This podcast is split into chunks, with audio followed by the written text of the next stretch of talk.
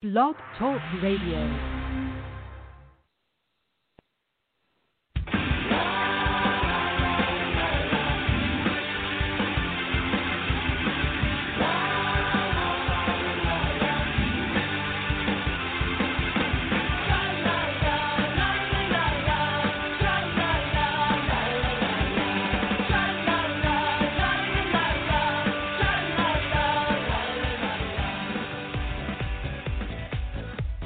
Welcome to the Left of Straight Show with your host, Scott Fullerton, as we discuss everything under the rainbow sun, from LGBT issues to foodies, entertainment to books. Join us as we talk to some of the most interesting leaders and celebrity LGBT guests and allies on the internet. So grab a cocktail, it's always happy hour somewhere, and enjoy the show. Now, here's your host, Scott Fullerton.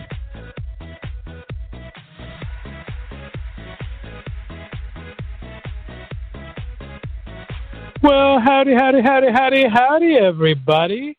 Hey guys, how you doing tonight? Welcome to the Left of Straight Show. It is Wednesday, May 6, 2020. I'm your host, Scott Fullerton. I hope you're all over your Cinco de Mayo margarita hangover from last night. But hey, what we've been through the last six to eight weeks, we deserved a little shelter in place party. If you missed my guacamole recipe and margarita recipe yesterday, you better check the ar- archives. We have two great interviews last night. Uh, my good buddy Benji Schwimmer is on, an international dance competitor and winner and choreographer. He is doing a great live show tonight. So Benji was on, and we had a great conversation. And then my good friends Jason Caceres and Christian Lopez came on. They are an Instagram influencer couple, but also both actors, and we had a great chat. So if you missed my margarita and guacamole recipes and those interviews, go check them out on the archives. You can go to your favorite podcast distributor, go to Apple Podcasts or iTunes. You can go to Google Podcasts. You can go to iHeartRadio. You can go to Spotify, wherever your local podcasts are downloaded. Go and get that. I will give you my one hint for those of you that have made your own guacamole and didn't follow my fantastic recipe. But I did give a special helpful hint for everyone last night. If you have leftover guacamole, which I don't know how you do, I eat every drop of that stuff. But the hint is take your guacamole, put it in a plastic container like that has a nice sealable lid, like a little Ziploc container of some kind. Pat it down pretty good so it's flat and you get most of the air out of it. Then you're going to take about a half inch of very, very cold water and put it on top of the guacamole. You then put the lid on it and put it in the refrigerator. That guacamole is going to stay green, it's going to stay fresh, and when you're ready to use it again, you just pour off the water from on top, stir that puppy up, and it's good for about three days. Like I said, if you can make guacamole last for three days, you're a better man than I because I eat that stuff till it's gone. So anyway, there's your helpful hint. Be sure to check out yesterday's uh, archives. Today I have three fantastic, all new, brand new interviews for you today. Coming up first in just a couple seconds is going to be my buddy Josh Sabarra. Josh is a PR and marketing guru. He's worked for every major entertainment company in the business, from Disney to all the other ones. Uh, so many great shows. He owns his own marketing company. He's a producer. He's produced some great shows. In fact, he produces a murder mystery series that's doing a Hallmark um, marathon this Sunday. I'll give you the name of it afterwards because I don't have it right now. Hailey, Hailey something mysteries. This Sunday is doing a marathon, and Josh produces that. Um, and actually, it's based on Nancy Grace's stuff. If you know Nancy Grace from uh, TV and news, she actually is the producer and the found and the creator of the series of Hailey Hailey Dean Hailey Dean Murder Mysteries. So that's going to be this Sunday. So Josh will be up first. Then we're going to um, come back with Enoch Miller, better known as the Empress of WeHo. Enoch is a fantastic interview himself. He works out of West Hollywood, where he does fantastic interviews with local talent there. He also talks about what's going on in the scene there, and he's going to be one of my new correspondents for what's happening on the West Coast. So we do an interview with him, and then we finish it up with Al Geiner. And Al is a PR rep. He does mostly music people, but he has uh, some actors and everything. He's been doing PR for many years. We're going to talk to him about that business. And interesting, he owns his own kilt company. Yes, I said kilt, as in if you're an Outlander fan, you want to get yourself a kilt, just like Jamie has. So, three interviews today, not much time. We're going to have barely time to use between each of them, so we're going to get started right away. And I am here live. I'll end it live, and I'll probably go in between live as well. But let's start off with a little music. And when we come back, it's going to be my friend Josh Sabarra. You're listening to Left of Straight show right here on the Left of Straight Radio Network.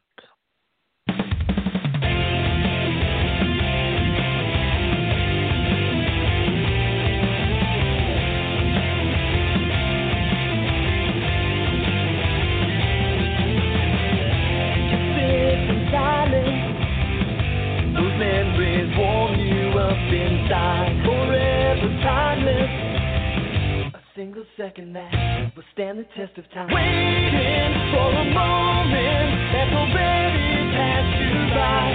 Don't you wanna know what you've been missing? What you've been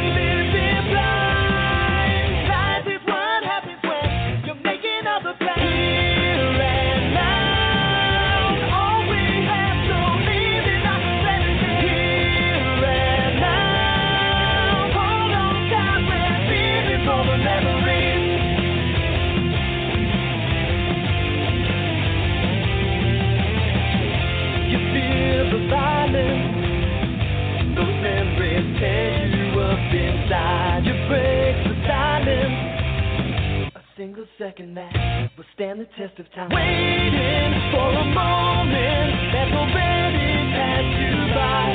Don't you wanna know what you've been missing? What you've been living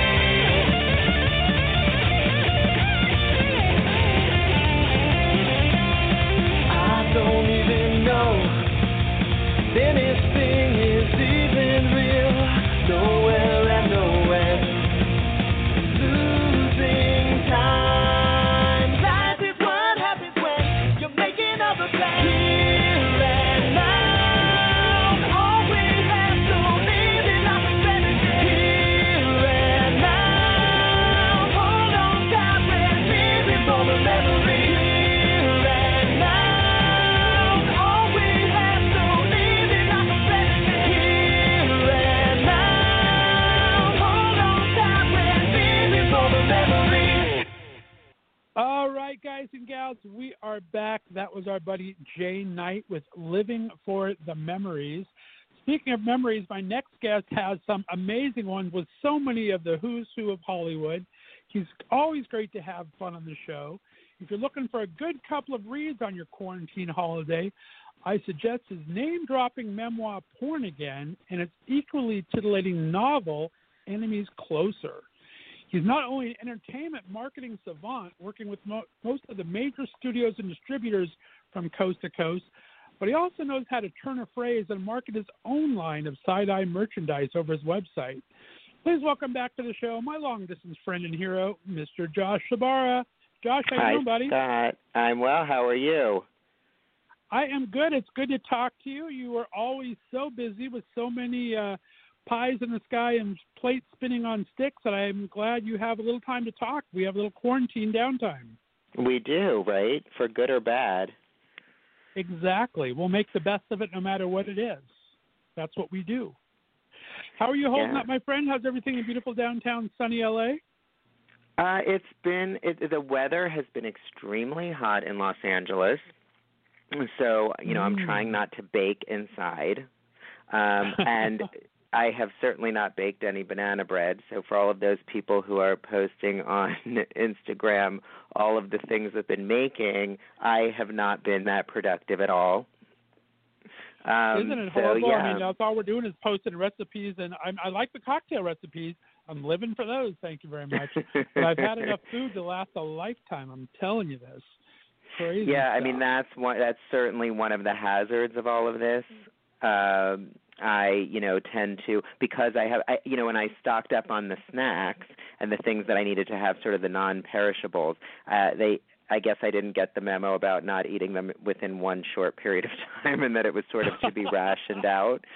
So, uh, Right. you know, I'm that person who will, you know, be good and conscious of my food intake all day, and then all of a sudden at, you know, midnight, I'll, you know, inch downstairs and open a bag of pop chips. so, Exactly, and there's only so much freezer space for all the for all the ice cream, whether you get the Halo Top skinny ice cream or not. You only have so much freezer space, you know. well, and sadly, during all of this, I've given sort of, you know, in, you know, the the anxiety of it all, I've given myself permission to sort of enjoy things that I might not have let myself indulge in before. So, you know, every now and then I will say to myself, well, no, you deserve to have salt and straw ice cream delivered by the pint. so, you know, Nice. it's a balance. It's a balance. There you go. I love it. I love it. Well, I'm glad you're doing well, and it's so good to have you on the show. I mean, you have to be saving gas and time, not going to every bookstore in town and secretly or not so secretly signing copies of your books. I'm getting about uh, three weeks to the gallon of gas here in Ohio. I don't know about you. Yeah, I haven't. You know, I had to get in my car. Uh I got in the car yesterday. Actually, I haven't been in the car. I realized it was March uh 13th that I was last in the car. So Oh, I goodness. had to. So it was still. It still had a full tank of gas. And um I had actually been in New York just before the quarantine started. Um, Mm. you know, strangely, I didn't feel like I was as aware. I mean, I knew that you know that things weren't looking great, but I wasn't as aware that things were as dire as they were. so Right. I had gone ahead with a trip to New York, and during the week and a half that I was in New York is when things got increasingly more concerning. Um, when the messaging started getting out about, you know, this might be this might have been here longer than we thought. It might be more widespread than we thought. New York might be more of a hot spot than we realized. You know, all of that. So my flight to New York was actually pretty normal. Um, you know, and I just took my usual disinfecting precautions, which I do anyway. Uh, Right. And then the over the the the two weeks that I was in the city, it started to get, you know, like I said, increasingly, you know, concerning. And by the time I flew back, was the I, I flew back the day after, you know, the travel ban started and all of that, um, Mm, because obviously I had to get home. Um, Right. But that was just a much more surreal experience with a, you know, an airplane that was only one third full. Um, you know, but uh yeah. So I think I saw and I saw the I think the last Broadway performance before uh things were shut down. So Oh wow, what'd you see? uh, the last show I saw, which was in previews and I guess will never open, was um, Tracy Letts' new play, The Minutes, uh, with Armie Hammer, which Oh, was wow. actually very good. And it's a shame. Hopefully they'll remount it at some point. I know it was supposed to. Um, it was only running through June anyway, so um, Right. it, it had. I think I saw its third of performance, and then that's it. So Wow, yeah, that's Yeah. crazy. Yeah, my buddy Stan, um, Stan Zimmerman, was in New York. Oh, yeah, he's thing. such he a was great guy. A play. yeah, It's amazing. And he was workshopping a play that he's working with with uh, Nathan Lee Graham, who's been in so many great movies. I'm sure you know. And uh, Then I have had Drew Droege on the show. His one man play got extended and then unextended as soon as the quarantine broke down. So right. it's been a crazy time for all.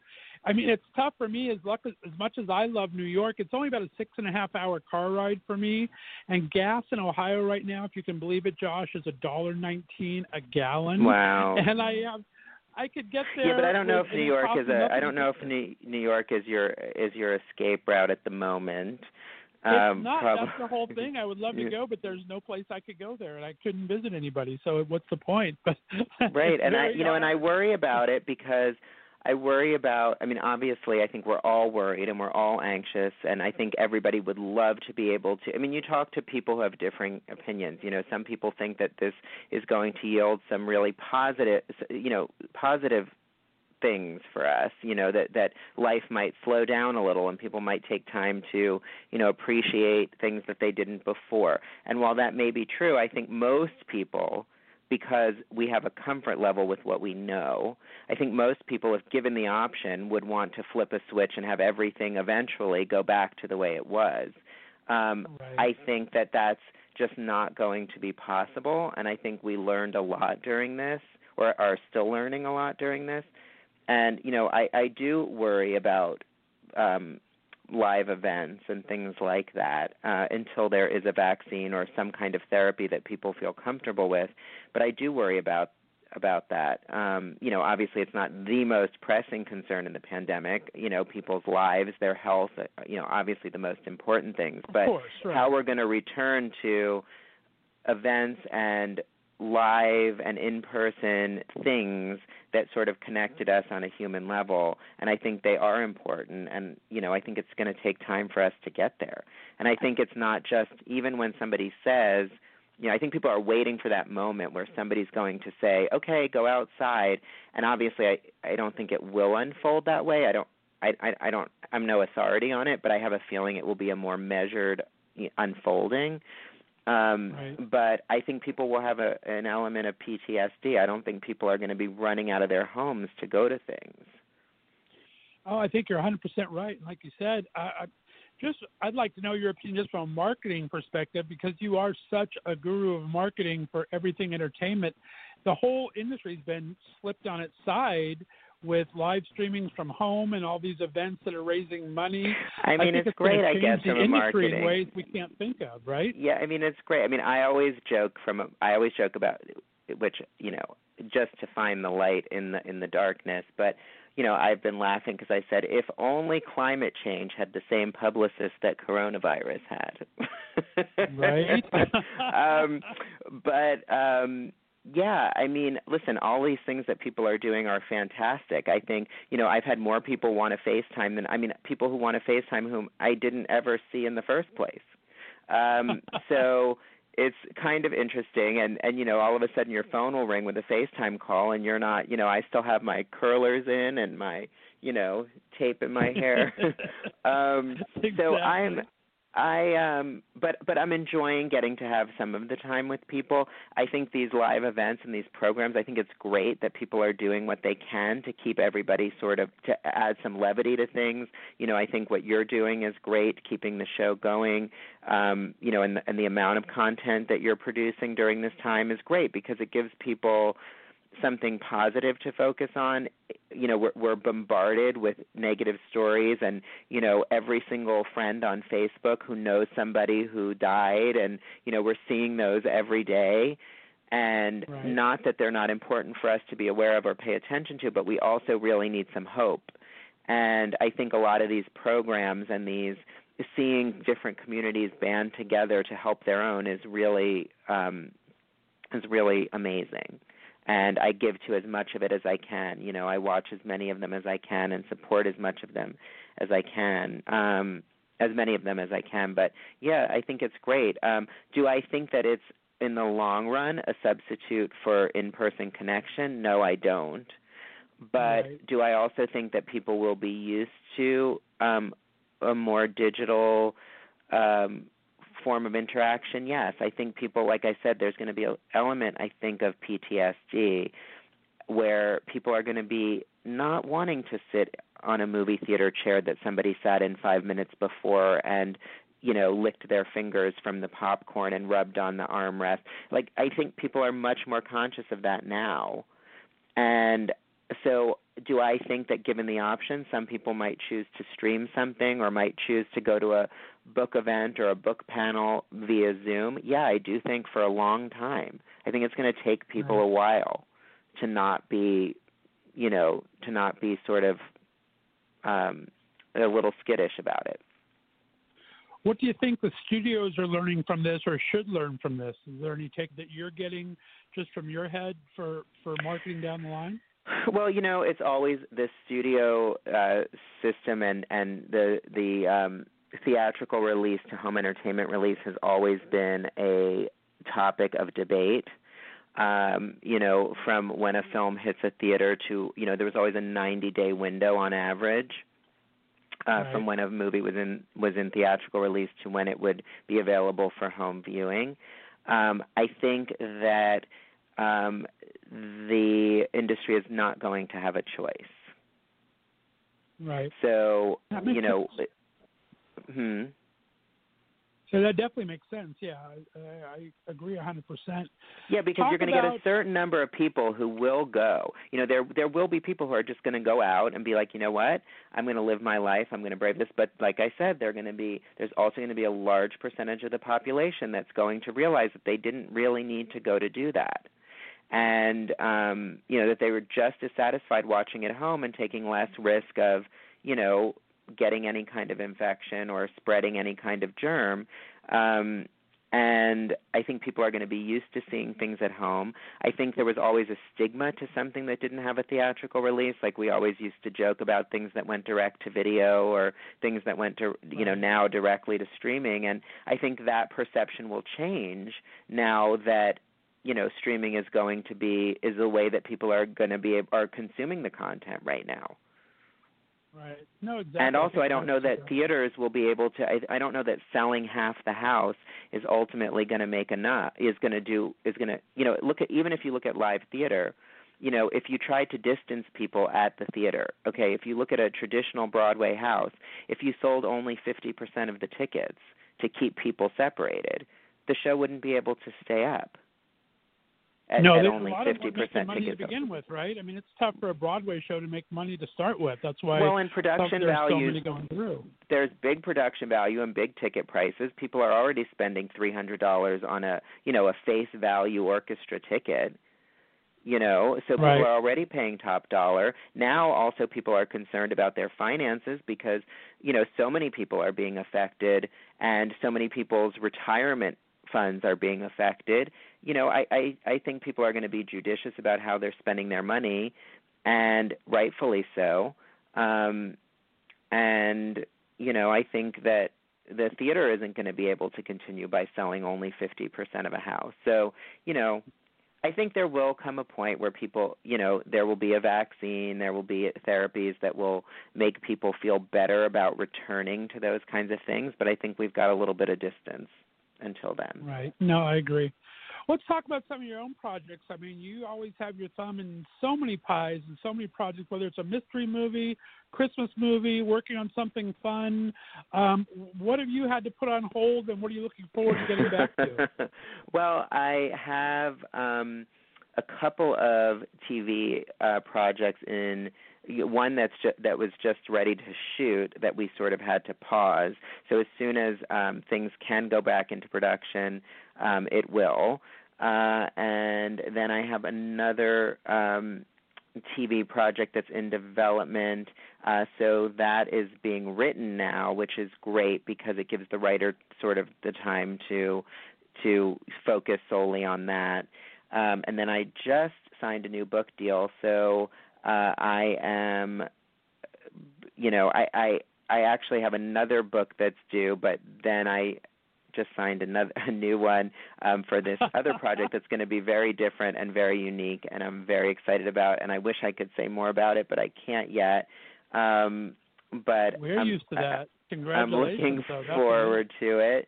Um, so I don't know. So so between so with the books, um, I actually you know for for the beginning of the quarantine, I was sort of really in a malaise and really apathetic, and um, was so shocked and sad and anxious. And I can't say that those feelings have lifted, but um, you know, I was it was making me unmotivated. I wasn't I didn't watch a show, I didn't watch a movie, I didn't read a book. I sort of stared at the ceiling and then went down the rabbit hole of articles from my phone. Um, and then in the last few weeks, as these um, projects have sort of started to percolate again, and people have, you know, been interested in having things lined up um, for the time at which we can get back to some semblance of work or our regular work. Um, so those projects have sort of started, you know, bubbling, and so I've sort of had to push myself into getting motivated to work on them. So, you know, in a way, it's a blessing that they're there, and I'm grateful for them um, because it's sort of keeping me sane. Right, and there's lots of schools of thought of that too, right? Because I mean, there's a lot of fields to be had during this time. No one's gone through this before, so sometimes just not being productive is not a bad thing, right?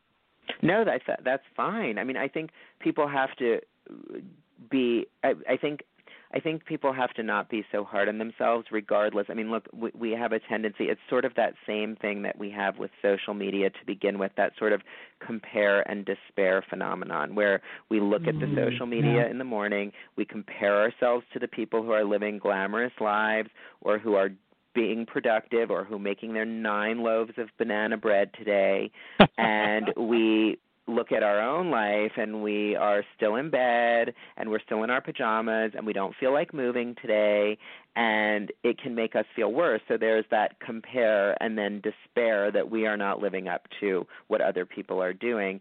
And i don't think there is we haven't been through this before. There isn't a rule book. There isn't a guidebook. It's you go through it the way you need to go through it. And whatever it takes for people to you know and i always say like you know acceptance of something doesn't just show up. You know you have to like live through whatever you need to feel to get there. So you know you have to sit with the sadness. And this is a sad situation. I mean people are in pain people are unhealthy people are dying people's families are dying. We can't get to the people we love. We can't spend time with them. That's really sad. That's a huge loss in our lives. And you have to i think sit with that and ex- and and understand that there is a sadness that we have to go through. You can't just you know you can't just fast forward through that you know to a point where you've accepted it, it i think it i think it really takes some some mental work. And so there's no judgment. It's like you do what you can do. And you know you there are all these memes and you know all these things going around but i think some of them are true. It's like you know if you can get up and make a couple of calls or speak to a friend and you know take a 5 minute walk you know 10 minute walk 20 minute walk with your mask on socially distanced and you shower you know that's a that to me sounds like a day that you got through There you go. Well said. I'm I've said a lot throughout the broadcast that I am not a good at home person. I just I get claustrophobic and I don't like being at home. So I'll go about every 3 or 4 days I'll take a drive out to a lake and do my little social distance walk or hike around there and I think it's good. Uh, That that feels productive to me whether I do anything else that day or not. I feel like I've done something for my mental well-being, and I and I agree 100% that just getting out of bed and taking a shower is a good start. If you can get that second cup of coffee and make a phone call, better on you. Yeah, I mean, you do what you can, and you know, some days, you know, I think it goes in it goes in cycles. Like there are days where I feel like I've done things that are productive or that I've I've accomplished something, and there are days where I don't know where the time went. You know, there are days where I wake up at 7 a.m. and walk and start doing something, and there are days I wake up at 11 p- 11 a.m. You know, it just I you know, and I'm and I I'm trying really hard not to beat myself up for for either one. There you go. That's going to be an interesting phenomenon to see where everyone's sleep cycle turns out to be at the end of this, right? some people are going to be very well disciplined for the last six weeks, and some people are going to have to learn all over again how to get out of bed in the morning and get back to their normal, quote, quote unquote, normal routine. It's that's gonna be very absolutely true. It's absolutely true. I think there will be a there li- there will be a a sort of learning curve to the reentry. Right. Agreed.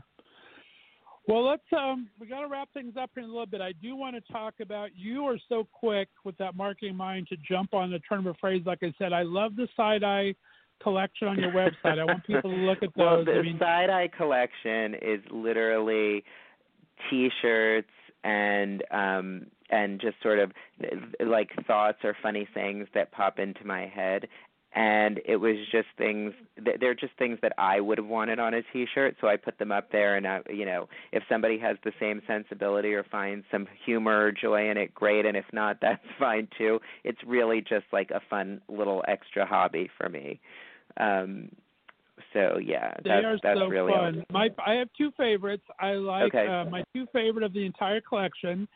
If I give you a straw, will you go back and suck the fun out of someone else's life? Love that one. Yeah, that And was written because people. somebody was really was really stepping on my jam one day. and then um, I tried to put myself in your shoes, but they were cheap and ugly, just like you. Love Yeah. that. I Very mean, fun, you know, it's judgy, it's bitchy, it's you know, irreverent. Why not have fun, right? Everything you should be when you're having fun. And of course, the, the newest one, Children of the Corn. Q-U-A-R-N. Children of the Corn. Yes, I just I don't know why I found that so abusing. I'm like, all the kids who are born in 2020 are technically children of the quarantine. Like as like as what I said, and I was like, wait, children of the corn. And that was always sort of a favorite 80s horror film for me. I believe 1982, if I'm accurate. Linda Hamilton and Peter Horton.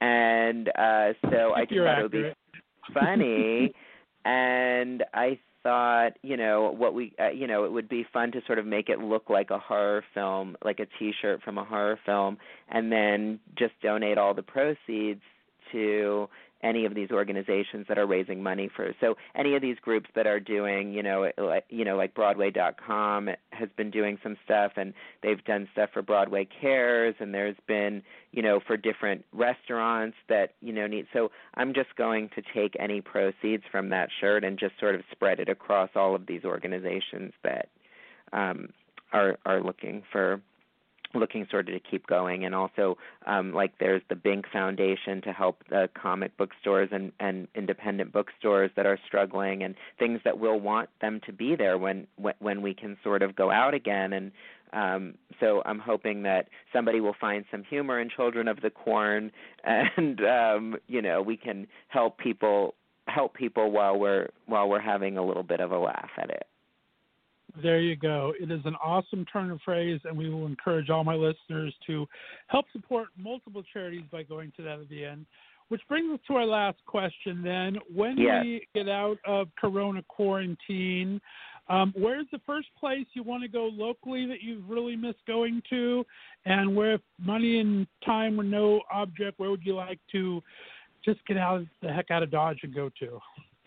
Well, uh I guess just being able to go to, you know, the local pizza joint with some friends would be great in terms of locally.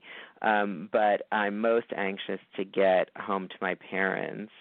Um Yeah. you know, I feel like um you know and and my, my sister and her family are also on the east coast and so I would love for us all to be able to be in the same place. So um that will be my first order of business the moment that you know it's safe and and I can travel without putting anybody at risk. And that's what I'll be doing. There you go. Two wonderful thoughts and expressions, and I hope you're able to do that soon. Please let all listeners know the website address so they can find your collection and learn a little bit more about you and your books. They can order your books there as well, and where they can find you on social media. Yes, they um it's at Josh Sabarra on Twitter and Instagram. J O S H S A B A R R A.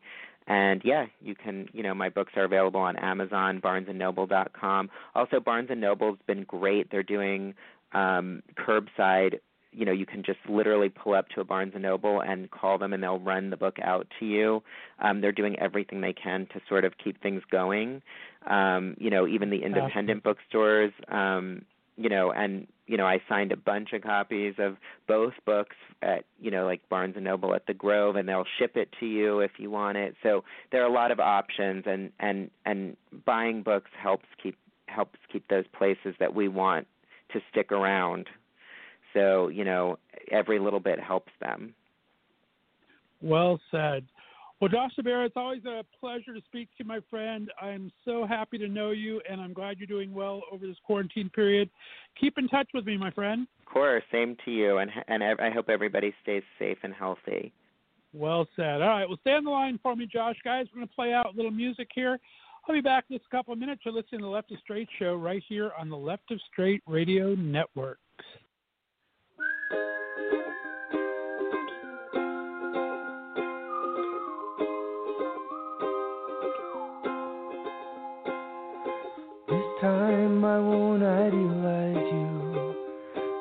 Throw my hands up over my head and cry.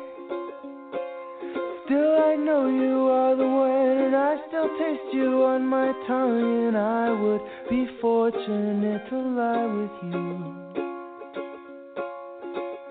One more night.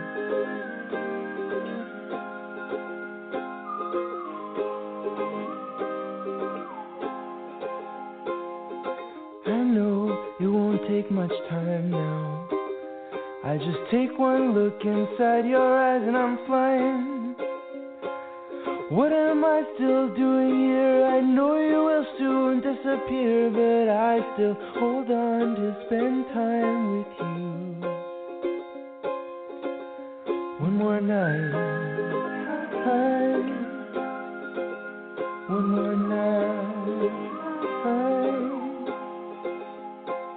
My days are so much longer until you come over.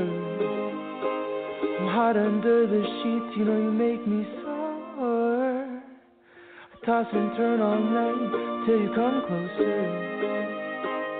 Feeling you inside me over and over. Still, I know you are the one. I still taste you on my tongue, and I would be fortunate to lie with you enough.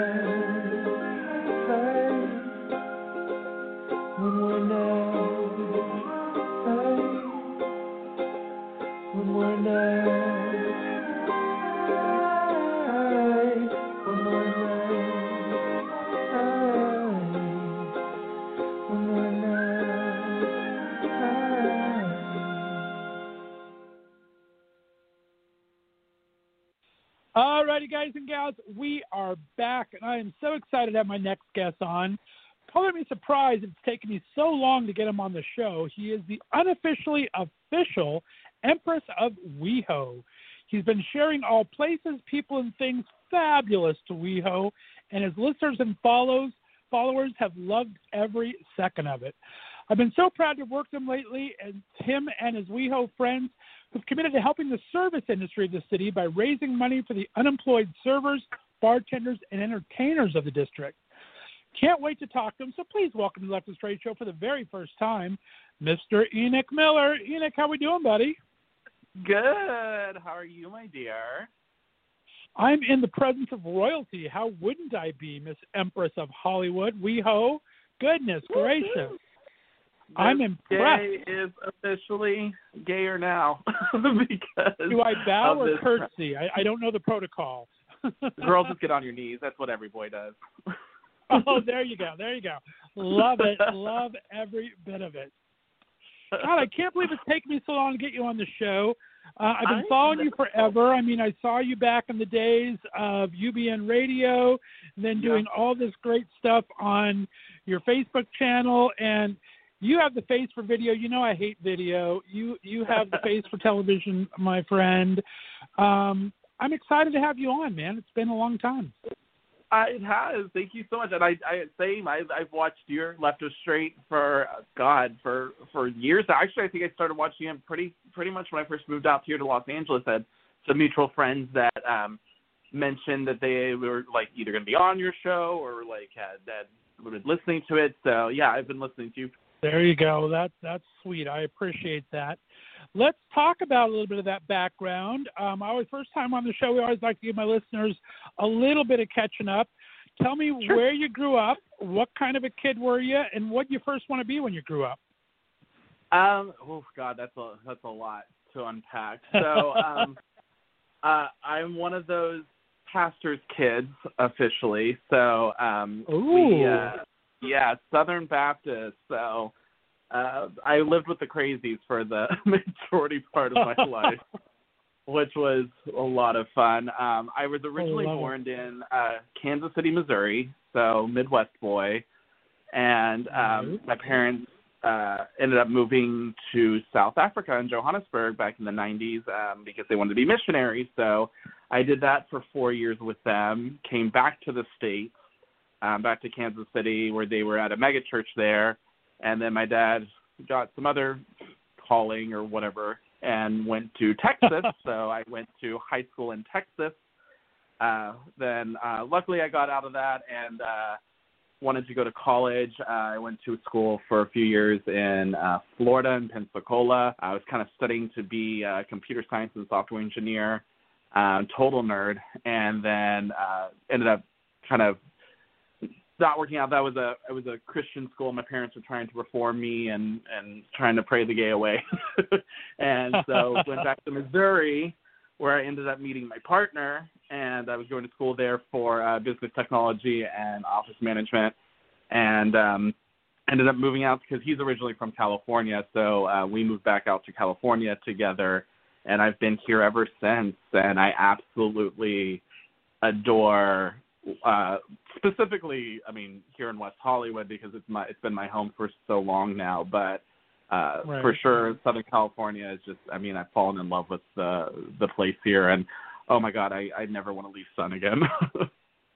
I hear you, brother. I've been banished to Northeast Ohio for like 17 years now. I'm an old Oh. fart and was born and raised in Southern Cal. And how I got here, I have no idea, my friend. I'll tell you that. I Well- I feel you. I've been all around the Midwest, so I totally get it. Well, tell me that. Tell me about um, with that kind of a background. When did you first come out to yourself, and who was the first person you were able to tell? kind of like officially was having like an idea that because I unfortunately I'm so gay the walls know. So I mean it's not an easy thing to hide from me. So there were some people kind of early on in my like toward like like let's say like twelve, thirteen, especially kids obviously. Kids start teasing and start saying like, "Oh, you faggot" or stuff like that, and I'm just like, "Well, obviously no. I'm just creative, and I'm unique and special, and whatever your parents tell you." But um yeah, so it was. I, I'd say probably right around like twelve, thirteen, kind of right around when puberty hit. Um, when Right. obviously at that age everything turns you on, but then it's like, oh wait, guys are a lot more attractive than girls, and then it just kind of progressed from there. So I think the first time I ever really told someone and acted on like that was quite like probably around my like my freshman sophomore year of high school.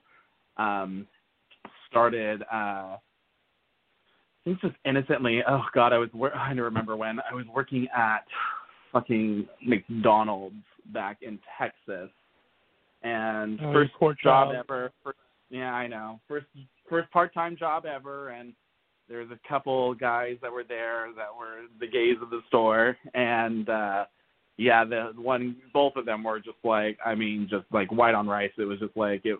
I I was just there, and they're like, "We know you. You're this. You're this." And I was just like, "No, I'm not. I'm in complete denial." Although I mean, I'm clearly like 100% attracted to guys, and so yeah, but like 15, 16, I like like this one boy came through and would always come through the the the McDonald's to to just see me after he first saw me, and I was the first boy I ever kissed, the first boy I ever kind of told like I'm like I'm actually interested in guys, and then it just snowballed from there.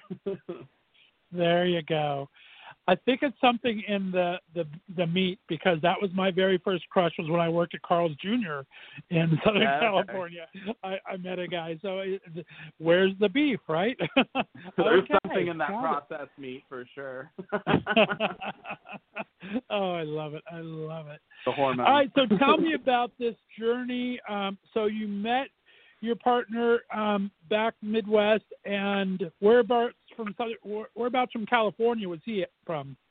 He's originally from uh, Montebello area near like Whittier and Oh, all okay. that, um, from the east side. So he's an East LA boy, um, and he um, he's uh, he grew up uh, kind of that area. Graduated, went to Long Beach um, College, so um, he left here, um, California, uh, and moved to New York and did New York for ten years.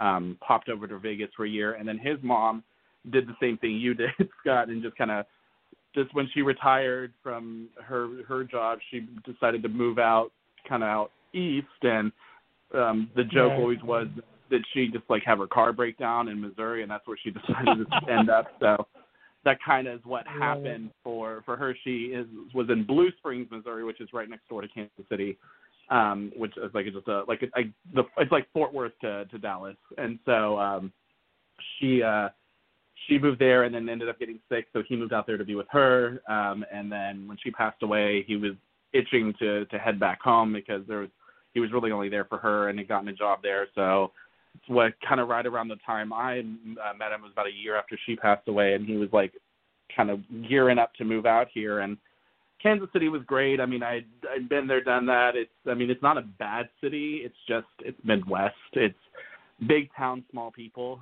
So uh, I Right, was right. itching to get out of the. It's not, and also it's like Missouri's a little bit like there's a pretty decent queer community out there, um, and it's not like it's big, but it's not like as much of a presence as you would have here in like Los Angeles or New York or someplace like Chicago uh, or San Francisco. Even it's just it's very uh, like in a weird way, it's very incestuous. like everyone's banged everyone there, for lack of a better description. It's the the dating pool is very very small, and it's like there's like two degrees of separation between every gay or lesbian or non-binary individual around. So it's a very very small, but it's still a big community. It's just a very tiny pool of a community, even though it's big. So nothing compared to like when I first moved out here to Los Angeles and saw kind of what a, what an actual like queer community looks like. Right. I think I've been doing for the last two years.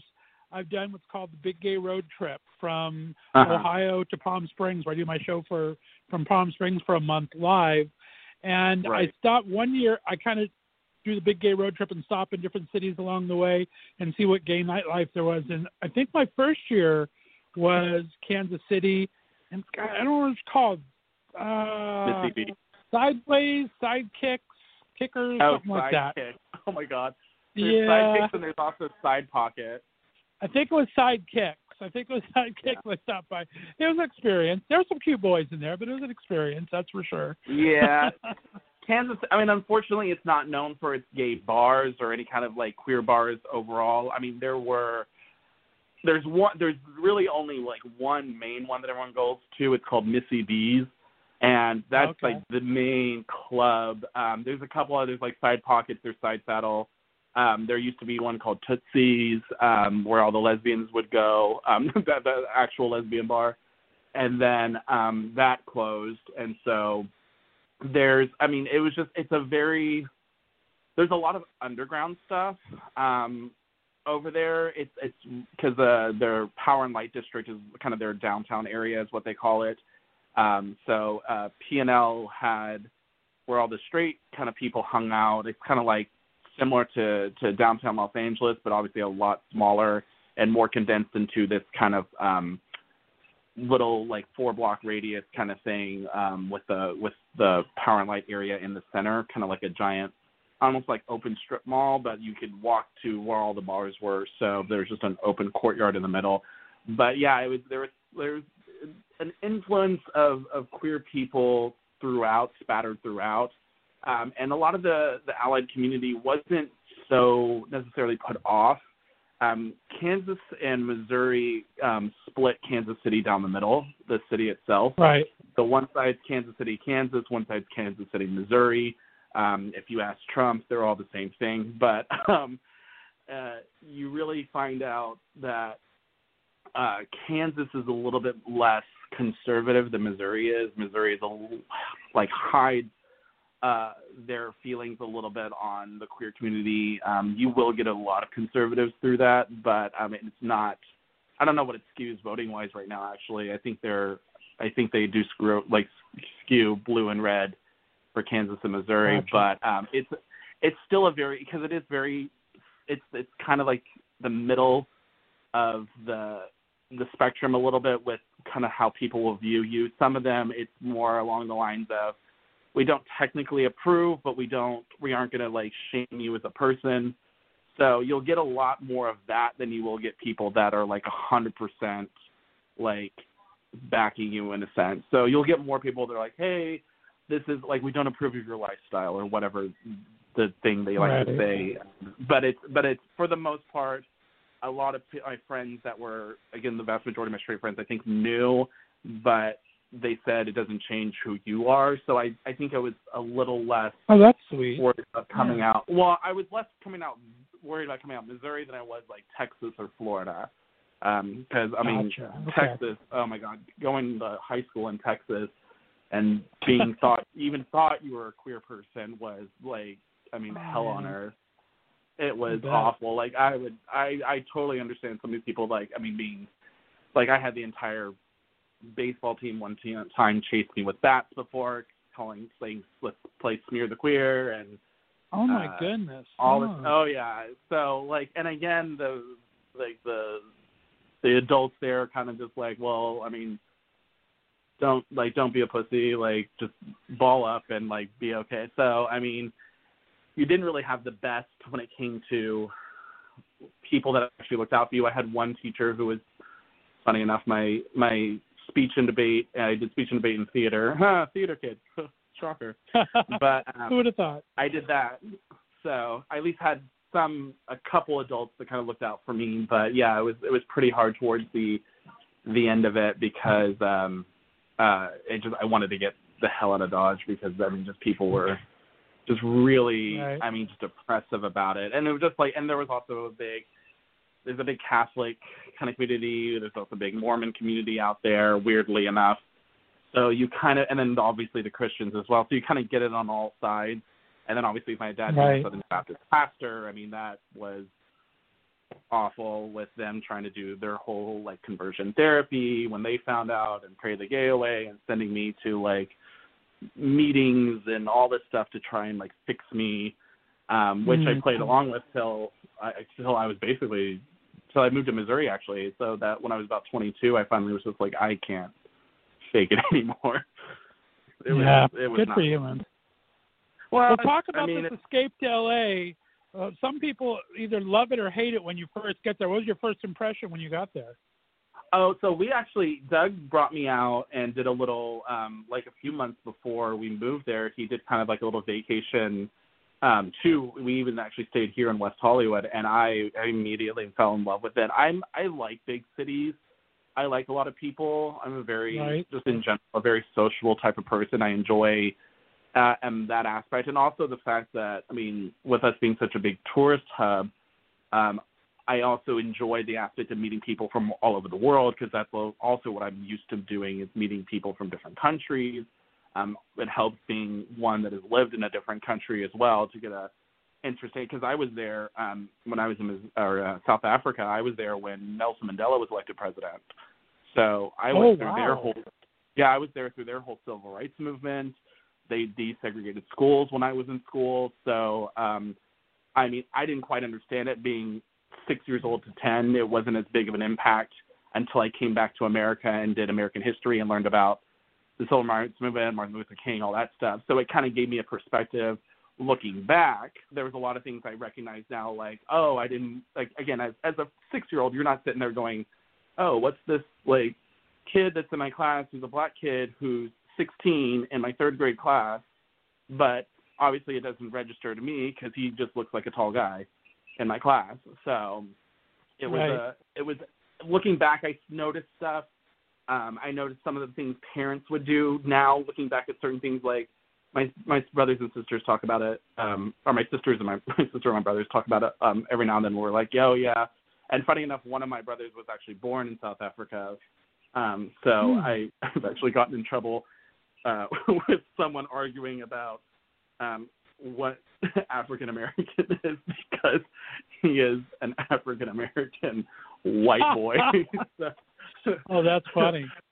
Yeah, it's just it, but it was it gave me an interesting perspective about uh, civil liberties and and the aspect of of what someone does to fight for their right to be considered basically a human being. And um, I again, I didn't learn so much when I was there. I learned more looking back, kind of the whole hindsight 2020 thing of learning American history and realizing how big of a deal this was for the the African people there in Johannesburg, but also through all of South Africa when um, when Mandela came into presidency. So it was a it was a crazy time to live in when I look back on it, but at the time it was just like it was normal everyday kind of stuff. Very, very cool. I love that. So you're settling into West Hollywood now, uh, Yeah. you and Doug, and tell me about um, what what you first do while you were there. Did you uh, did you adapt to the nightlife pretty quickly?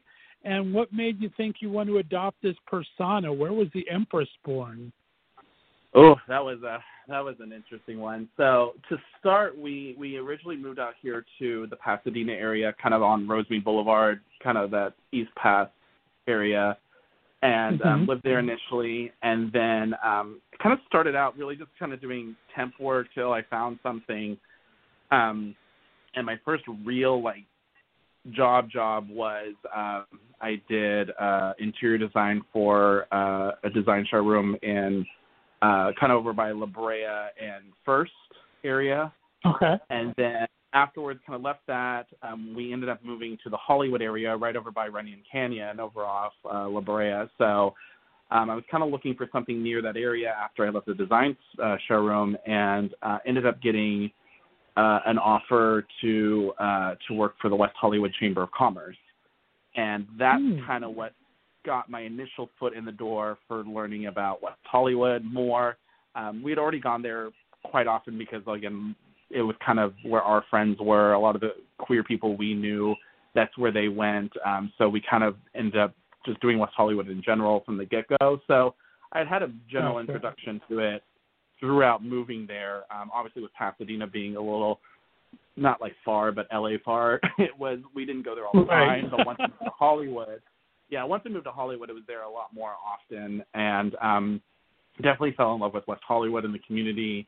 Um, and then about like seven, like seven, seven and a half years ago, we moved here into West Hollywood, um, kind of right smack in the middle of it. Quite frankly, right by if anyone knows where the intersections are, uh, Santa Monica and Crescent Heights. So we're we're Mm, almost yeah. directly in the center of it, um, and we we absolutely adore it. It's um, I think really what got me into the nightlife aspect was just going out as much as I, we did, um, and just being socialites through just friends, and then also once my work continued because I was at the chamber for almost three years. Actually, no, right at three years I was there. Like it was so funny. I actually left the same day I was hired. Um, funny enough, and um, it just worked out that way. But yeah, I was I was the chamber really kind of got me into uh, at first the business community and finding out stuff about the the aspects of how West Hollywood ran as a city, and through that met individuals through the different either nightclubs, bars, restaurants, uh, other businesses through there, and that kind of expanded my aspect from kind of the nightlife scene to West Hollywood as a whole, um, and then started working with um, different organizations through um, Christopher Street West, which puts on LA Pride every year. Um, done some stuff with like Trevor Project before, Los Angeles LGBT Center, um, and then different aspects through uh, working. Like I've done a couple stuff for some of the city council members. Um, I did phone calls with John Heilman, who's one of the council members, uh, who's our current mayor, Mayor Lindsey Horvath. So, um, so I've gotten really involved civically in a way um, I've never done before in my life, which I really am not a politics type person, but I do enjoy the Right. aspect of of doing work for your community. So I will go and speak on like public um, public work stuff or go for stuff for public safety, things to do with uh, like stuff that are improvement areas. So I'll go and speak towards something like that. But like for the politics game, I'm not so like I'll if I if I approve of a council candidate and they ask, hey, would you volunteer to do something? I'll put my effort into something like that. But um, Gotcha. typically, I was I was really never the kind of person that thought like I would consider politics encompassing all of what city life was when it came to like rules and regulations. And however, there's a lot more that goes into it that's not necessarily politics, it's more public work and stuff that goes into making sure the community runs on a day by day basis fascinates me and really is just um, if anyone never really understands how their community or how their city works, it's it's a pretty interesting thing. Even If it's big or if it's small, it's a really good thing to get involved with because I've learned so much about how something like this operates, and um, even from travel and tourism and working with uh, Visit West Hollywood and people with the that do all the stuff with that and learning just kind of how of a focal point West Hollywood is in such a big county as Los Angeles. We're a 10 million person county. West Hollywood right, has 35,000 right. people. So, I mean, but we get close to 3 million people uh, a year that visit. So, I mean, it's it's an interesting aspect to to really get involved in the community and find out the really the framework and the DNA that creates what this city is, how the city operates, and how sometimes it's so drastically different from Beverly Hills, which is right next door to us, and Hollywood, which is just down the street, and LA, which is all around us. So it's really fascinating to see how the cities work together, but also how different they are, and really working at the chamber and working with the the local community really helped kind of give me that perspective so leading up to this whole aspect of the Empress and how the persona was created, I um, was doing. It was actually really dumb. We were. Uh, it was my 25th birthday, and my partner wanted to put on something big, and I was at, currently I was in the middle of my chamber um, time there, so I was still fairly well known in the sense of I was again I was administrative assistant, so every, when everyone called, they called and they spoke to me first. So that's just like Gotcha. Enoch. Yeah. They, know, they knew Enoch. So um, so it kind of just was known in the sense of all the businesses I worked with on a daily basis, the people that I worked with, they, who they knew me through. So, um, and then obviously the friends from going out like a fiend every fucking day, uh, like a crazy person. I slow down somewhat. But um, so we did. Doug was trying to create a Facebook thing, and I was jokingly saying, "Let's do something stupid like come see the Queen. Some let's gay it up as much as we can." And um he's like, No, I don't date queens. I'm not a basic bitch. I'll date an empress. and we're like, Sure, let's do that. So we did come see the Empress and then of WeHo because we lived in WeHo. And it was just a crazy birthday at Flaming Saddles here in West Hollywood and that kinda is how it kicked it off and it stuck. Um, people actually started referring to me as the Empress of WeHo from either calling me on the phone at work or just randomly through just the neighborhood. It just became I love it.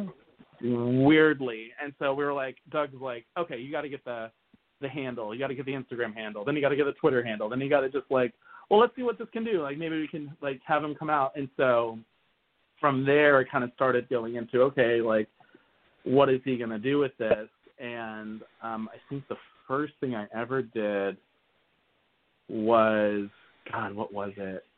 I think it was just like I was posting just stupid stuff of stuff I like to follow. Like um I have a playlist on on YouTube where I put all my favorite songs. Um and I also put yeah. like other gay artists and stuff. So um that like the royal playlist is what it turned into. Um and then like and then I actually started doing um stuff where I started working with um a local paper here called WeHoville um, and started doing like blog stuff for them of like, oh, based on that playlist, here's what you need to check out for new music or stuff to do Nice, with yeah. uh, it was queer reviews basically of different things and just my my favorite things in a sense and doing that and then from there um a friend of mine Eric Restivo who um started a show called Listen Sweetie he uh he invited me on to be his co-host and that's kind of how the interviewing thing started. And Nice. from that, I started doing my own interviews. Uh, my first one was actually at DragCon, their second year uh, doing it. So I started doing my first ever doing live interviews and stuff like that was DragCon. And then right after that was What Happens at the Abbey when they first started doing their live uh, or their uh, reality show. So that was kind of my Right. kick into it, and I've been going ever since. Nice. Well, you've done some amazing work with different things. We have similar tastes. I'm not as much music as you are, but definitely into the Yeah. pop culture and the local GLBT events. I love all that stuff. You spoke Yeah. of, of uh, DragCon for a second. I think they have to go digital this weekend. How do you think that's Yeah. going to go over? What are your thoughts on that? I I don't. I'm cur- I mean, I, I think they're trying to be as innovative as possible to give some people their drag experience for this. Obviously, they're kind of making lemonade out of a bunch of crap lemons. So I think Right. they're they're doing what they can to really help that. I think they're just still trying to give people something to look forward to, even though it's not quite DragCon. Um, I can't really knock them for trying to do something like this because it's like everyone's just trying to figure out ways to survive through this. Sure. They're trying to find ways still bring in funding for the programming they do. So I really I really just applaud anyone and everyone that finds these creative ways to still make like make money but also make just relevant content for people to feel like their world hasn't stopped on its end and that things are still moving forward and these organizations and these other things that we're so used to doing like it, it's still it's still continuing it hasn't technically been shut down it's just on a different platform in a sense so i'm trying to Right. keep a positive in all this with with all of it but like i mean just my whole month of craziness starts kind of right around dragcon so it's like for the and for my summer so it kind of threw me off when they started canceling everything because it was like dragcon was gone then queer x then yeah, I bet. LA Pride, then all the other prides, and it's just like, oh my god, it just snowballed from there. Right. Yeah, I mean, and DragCon is such an experiential uh, thing It too, is. where you actually get to see the drag queens up close. They do Yeah, the workroom and they do the runway, and right. you actually get to meet and talk to them, and it brings out so many people to kind of explore their inner drag queen or just kind Yeah. of get it's it's it's uh, It's it's a- hard to, to lose that experience. Yeah, it, well, and it's like for anyone who's ever gone, I mean, it is the fact of the matter with drag DragCon. It is not just a drag queen or drag queen enthusiast event. It is anyone and everyone comes to this thing. I've seen families there. They have a whole Right. kids corner where they have for like almost like a playground area for children.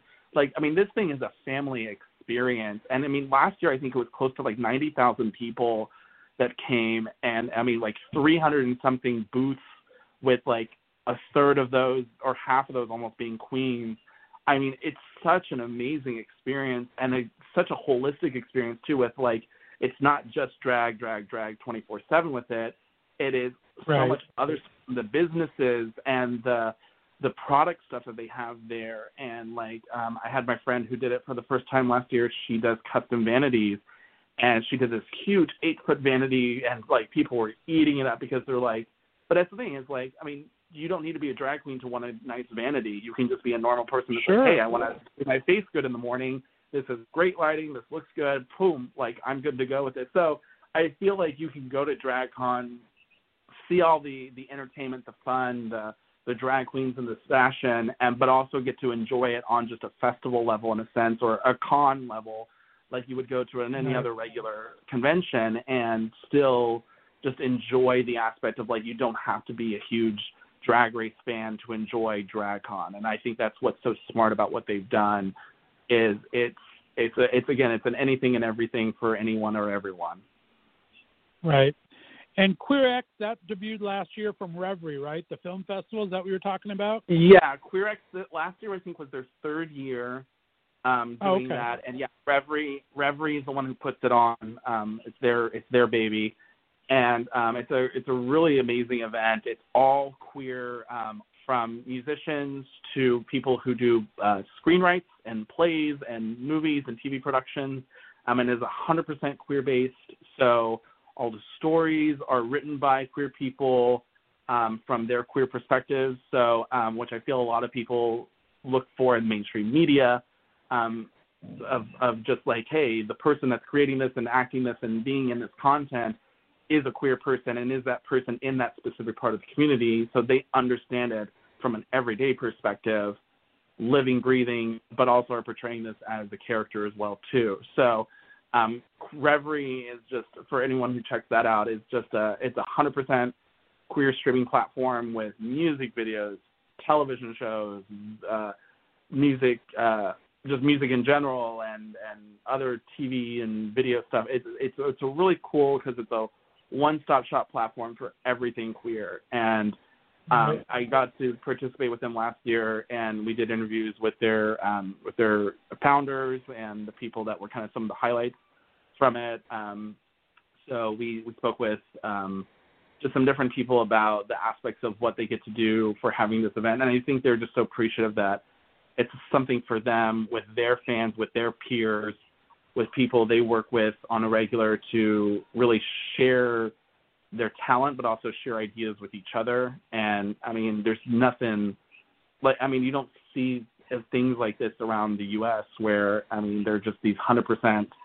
queer-based only events that aren't watered Right. down, aren't like put on the back burner, and hidden away in some dark alley corner. Like these things are out there, and to encourage other people that are aspiring artists in what other way, shape, or form to to do music or do television film stuff and it's really just it's just a, an empowering thing to go and see just again all these different um just innovative people like that have so much crazy cool content um and just also telling their stories in such a authentic unique way that i mean having Right. an inner person talk about their story, having uh, a transgender man or woman or non-binary individual telling their story because they are that themselves, and um, you don't always see that a lot in mainstream television. It's either someone who's cisgender or someone who's not quite part of the queer community trying to portray a queer person. It's like no, these people are queer individuals playing these queer stories, and it's it's just beautiful. Very, very cool. Well, let's get into. Uh, we're going to run out of time here, but I want to talk about your Oh. interviews. Have you had some of your? What are some of your favorite interviews? Um, anyone surprise you more than anyone else, or talk about the chance you get to talk with these people around town? Oh my God, there's so there's so there's three three almost three years worth. So there's a lot. Some of my I'd say definitely some of my most interesting ones um, were um, Michael Lucas from Lucas Entertainment. Um, he is uh, the number one porn creator for adult films in New York Right. um, and oh, I think most people know what Lucas films are for Lucas Entertainment, and he, very deep person, very interesting person, um, has a really crazy background coming from. He originally from was from Russia, and the way he Right. um, came through the the industry, started his own brand. Um, it's really a fascinating story. So he he surprised me because I wasn't. I mean, even though I did my research on him, I wasn't sure exactly like because you always like have this perspective of obviously what you've seen, and again, porn is a very interesting industry to talk about in general because people already have a stipulation about the person already. And I had a little bit of that because obviously ninety percent of what I knew of Michael Lucas was from the waist down. So uh, it was it was a very it was a very interesting because it was such a deep conversation. smart. I did. I did a phone interview with him for an hour. He's Yeah. a smart guy, right? It was crazy. very Yeah, I was- intelligent. I was, impressed. And like also very philanthropic, very very much about his not even his community specifically, but also his his, his heritage and his culture. And so Very it's a so. very he's a very smart individual, but also just a very deep, thoughtful person. I don't think a lot of people know that. Um, another Right. one who um, who was he wasn't as like I wasn't surprised, but he was just he was just a very like just how how warm he was was um, Frank Marino. Um, he's the one who did Divas Las Vegas, which was the run- longest running drag show for like thirty something years on the Vegas Strip. Um, and Joan uh, Rivers, so right? interview- Does he do Joan Rivers? yeah, yeah, yeah. He does. Yeah, he okay. does Joan Rivers impersonations exactly. So he's the one that had the show that did all the different impersonations, which from Cher to Tina to uh, Madonna to all of them, and then yeah, he did Joan Oh, that'd be amazing. Yeah. He was Wow. so much fun, such a sweetheart. His husband was absolutely adorable. Um, they actually met with me and did my interview before they were off to do um, uh, something with Drag Race. They were doing some some screening or something with them. Um, so uh, he was all dolled up for it, and it was just he's just, but he's just he was so hilariously infectious with his just his character and just the way he talked I mean, it just it cracked me, and I was just so nervous because of how. I mean, this guy is seasoned professional, 30 years in the industry. Like, this man is Right. like up there when it comes to the caliber of any kind of drag queen I've interviewed up to that point. And and even I, he's not even really drag queen, he's a female impersonator. Um, and so he just like he just completely um blew my expectations out of the water and was just such a such a sweetheart and so nice and um another favorite one of mine was uh Bruce Vilanch as well. He lives here in the area and he's he's a riot. I absolutely love talking to him. I can't stop la- laughing with him. Um, he's just, he's so funny. Another uh, comedian Nice. who's a favorite of mine is um, I actually interviewed her with her just this last week. Uh, Shawn Pelofsky. Um, she's my my one of my favorite comedians. Um, she's a local girl here in LA. Loves her gays. Um, she has a gay boy on every corner. she she. Uh, Who was your hardest absolutely- interview? my hardest interview was um there was one guy, um, really nice guy, but uh an adult another adult entertainer, uh his name's Nick Dent and he just was he was he just answered in one word or one syllable Mm. things and it was so hard to just drag information out of him and I felt like I was answering his questions for him while trying to Right. lead him to say the same thing and he just repeated what I said and said, Yeah, that what exactly we said. I'm like, Okay, so next one I'm just like God damn it. So I was just like, Come on, just just give me a little bit more and but really nice guy and um he does some really funny stuff too as well so uh but yeah uh, let's see other difficult one not everyone's usually been pretty like I I think I'm a lot like you on the sense like I I bring people on that I either can connect with or get along with or that that can sure, that yeah. can at least carry a decent conversation. So for the most part, I've never really had a quote unquote bad interview. Um, I've had people that aren't quite as talkative, and I think that's more what I would constitute as not like my best interviews when it's like trying to right. pull a little bit more information out of them instead of them just kind of like sitting there looking at me like deer in the headlights a little bit. So I've never really had Yeah, like, same. again a, an awful one, but like I've definitely had some stressful ones where I was just like, come on, give me a little bit more, give me a little bit more, talk a little bit more. Like I'm not, I can talk all day, but I need you to talk with me. And who's on your wish list right now? Who would you love to have? Oh God.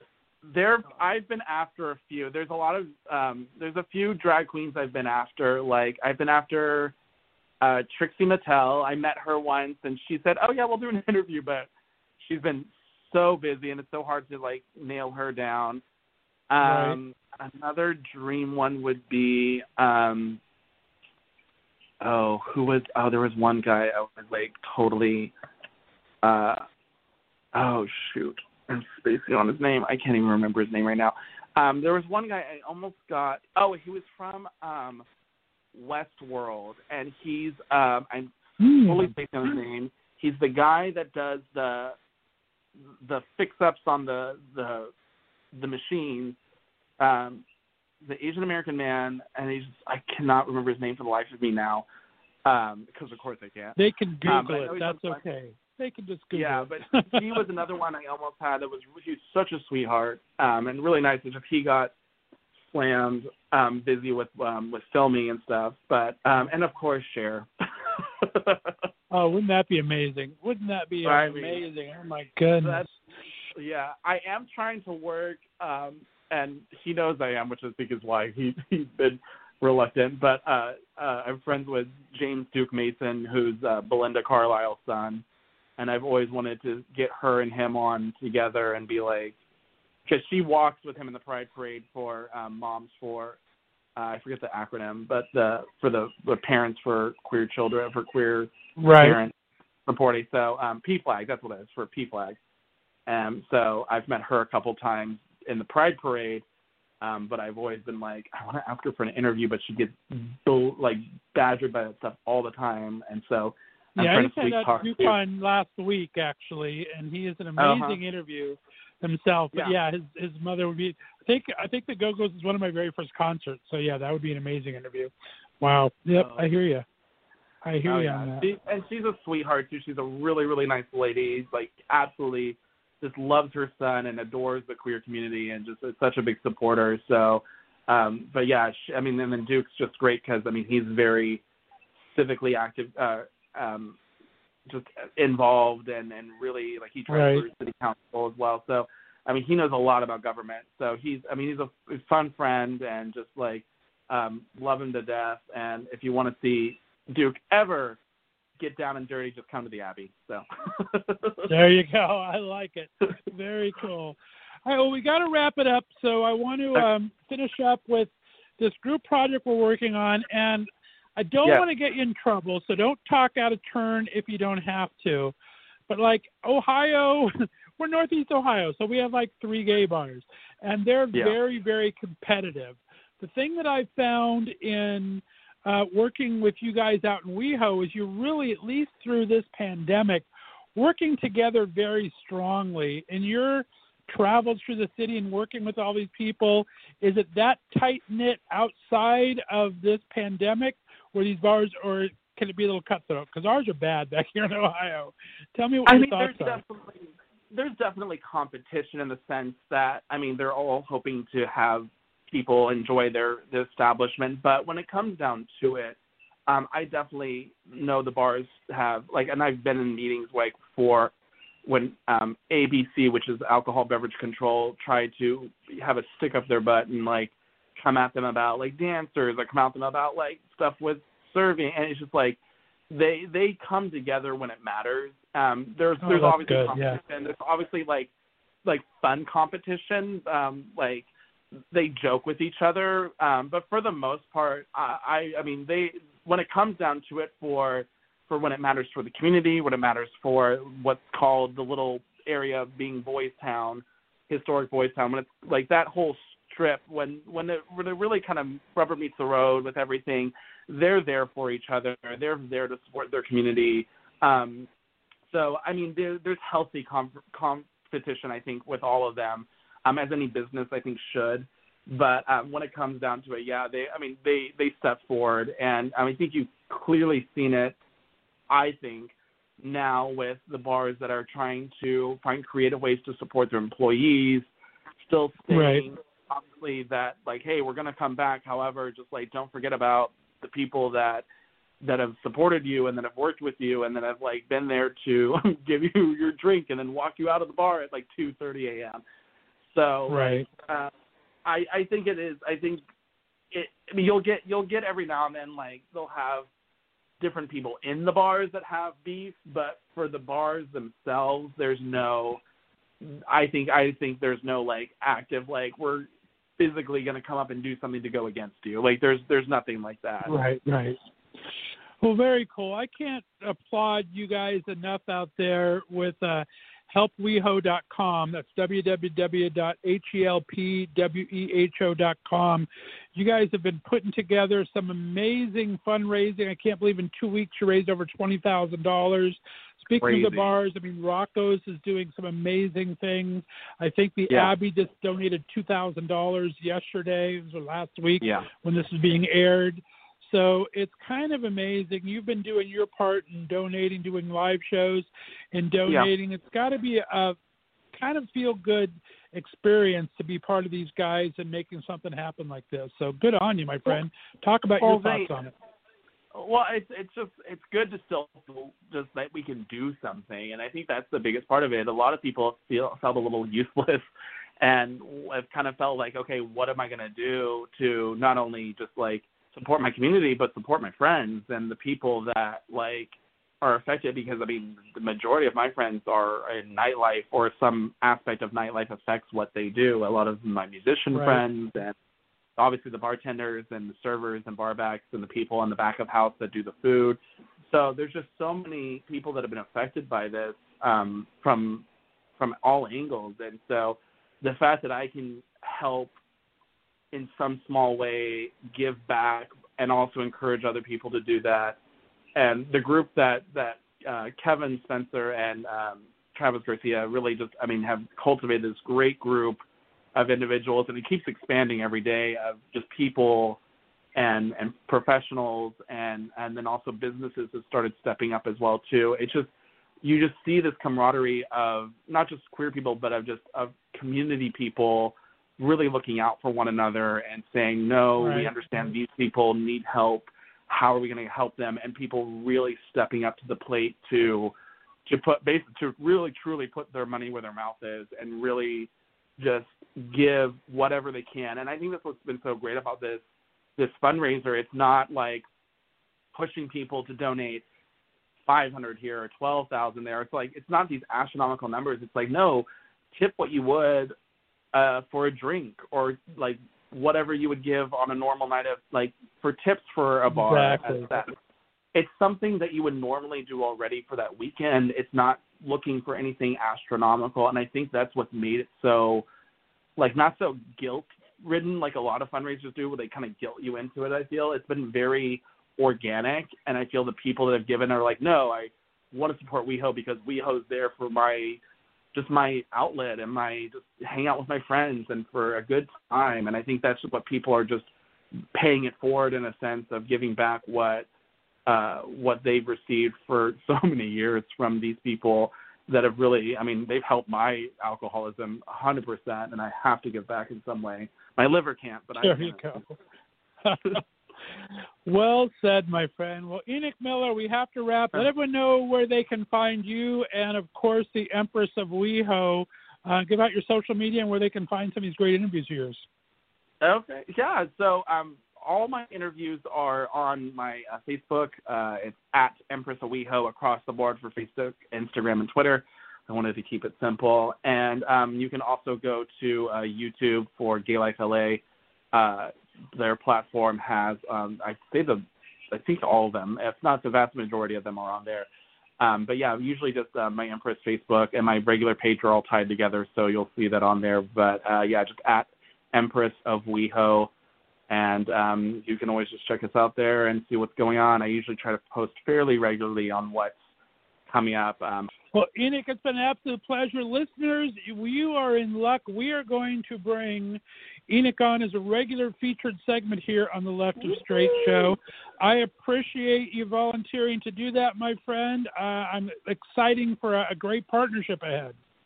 I, me too. I am excited to to really let everyone know what's going on on the West Side and keep you all up to date with the craziness of of California, but uh, all over around here. There you go. Well, Enoch Miller, thanks so much for being part of the Left of Straight show. I appreciate it. Stay on the line for me. Guys, we're going to play out here with a little music, and I'll be back in a little bit. You're listening to the Left of Straight show right here on the Left of Straight Radio Network.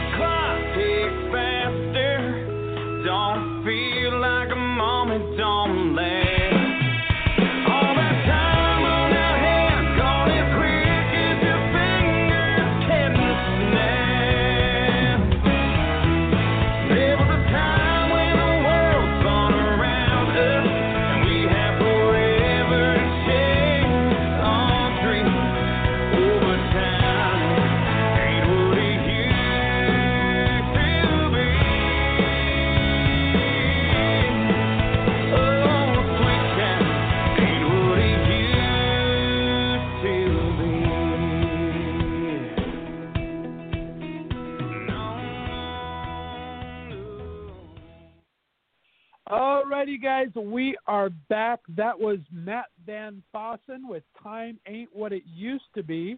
We're going to have Matt on the show real soon on a Musical Monday in the next couple of weeks. I always like to have him stop by the studio. Guys, my next guest is coming on the Left of Straight show for the very first time. He's a longtime PR person, a kilt enthusiast, an entrepreneur, and lives just down the freeway here in beautiful downtown Columbus, Ohio. We met on the Twitter machine and have become fast friends. You can tell a lot about a man by this clan he is part of, right? So please welcome to the show, Alan Geiner. Hi, uh, thanks for having me on.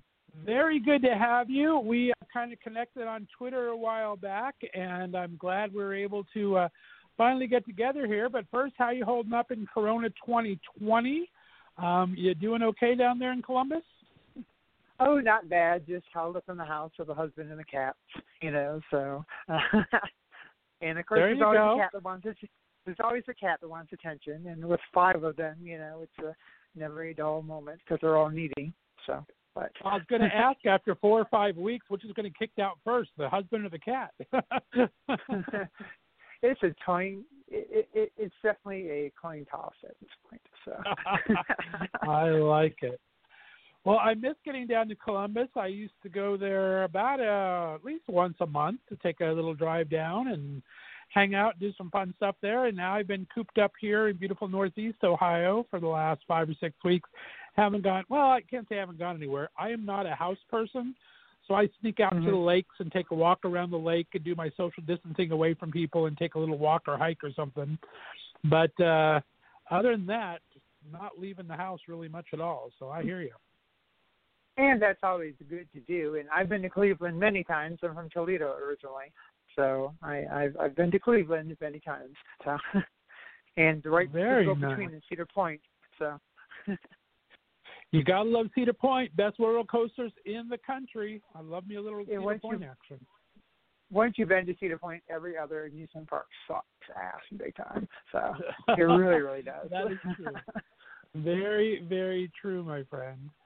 And we're going to talk about your PR in a little bit, but uh, how is that working in Corona 2020? Are you able to work with your clients remotely? Uh, do you do that most of the time? oh, uh, how, uh, how does that work?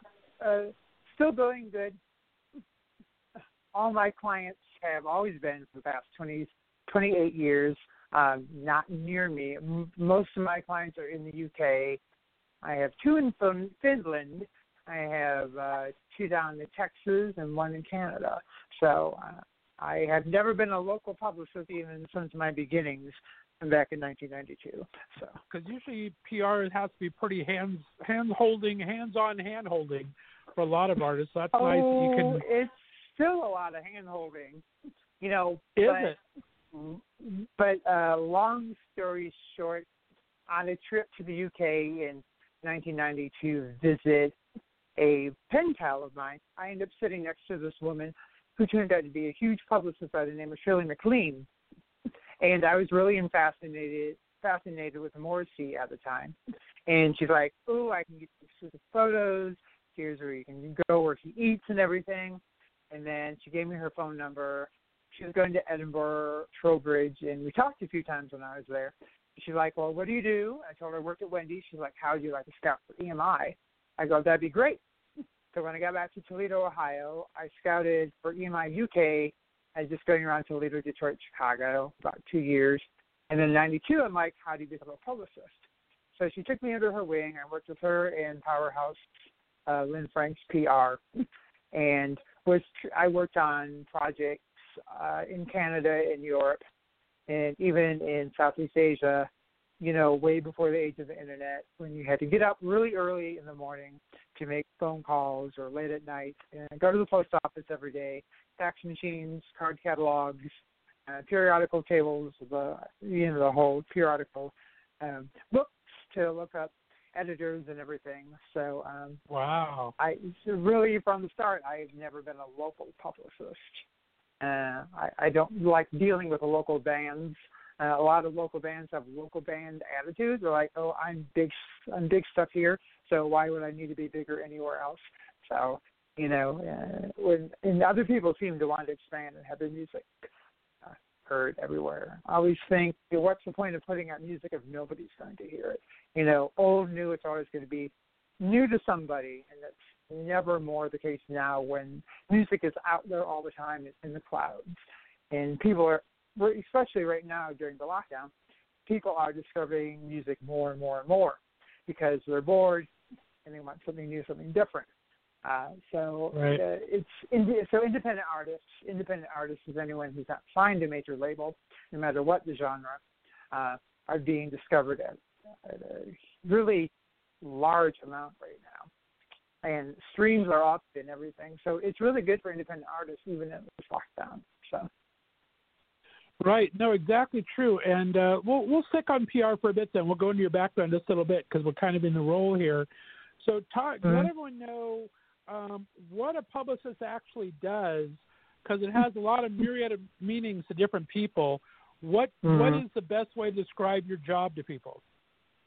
Well, I'm really old school PR, and if you've ever watched Ab Fab, where where Edina says IPR things, so that's basically what I do.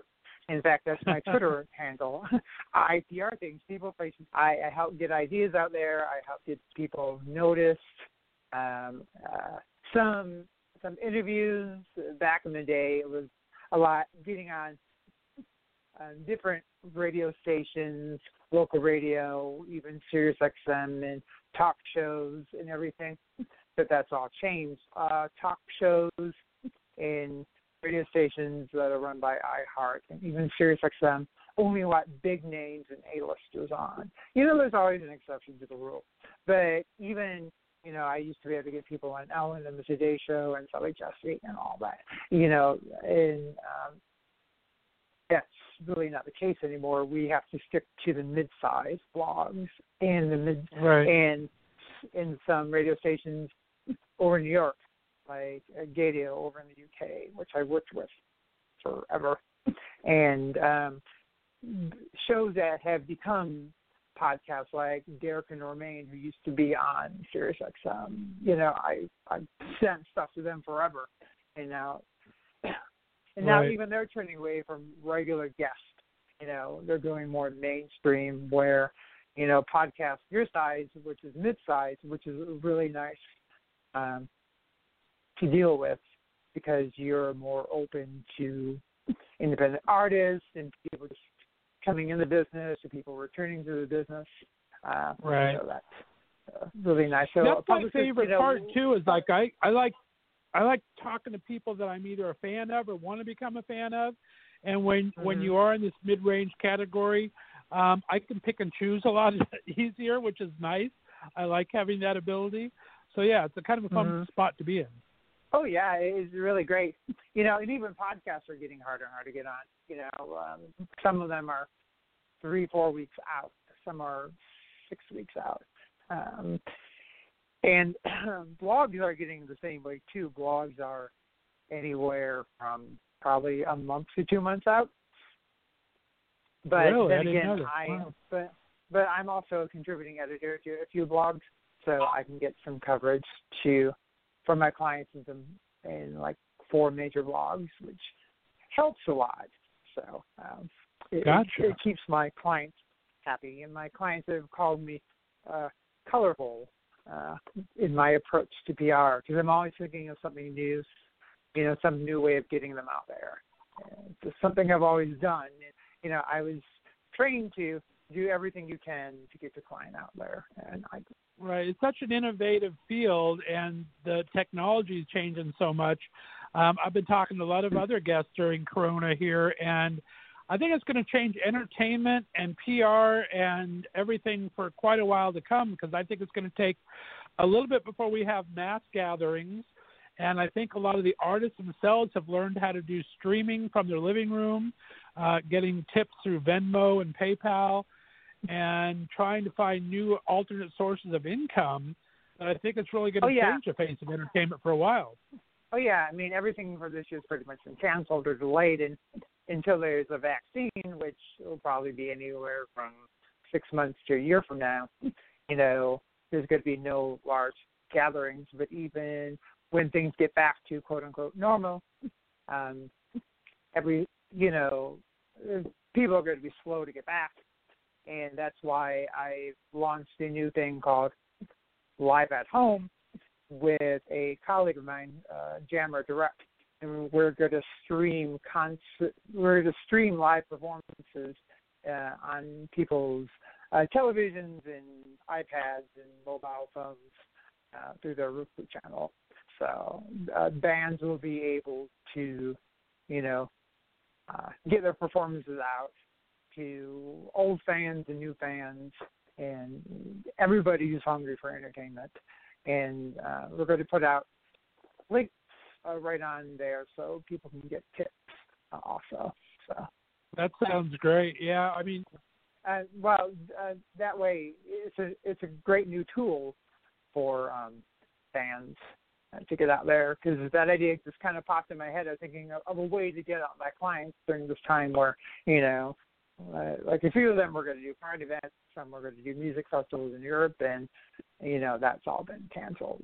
So I'm like, well, how am I going to get them out there? So that's how that kind of streaming live through a Roku channel uh, idea came up. So Right. And people are getting innovative and it's working in lots of different fields in the gig industry. I mean, I have uh, some friends that work in the exercise community, and one is a trainer for Equinox in New York, and one has his own gymnastics Mhm. studio, and they've gone online and teaching classes five days a week, and they're getting like three to 600 people in each of their classes online.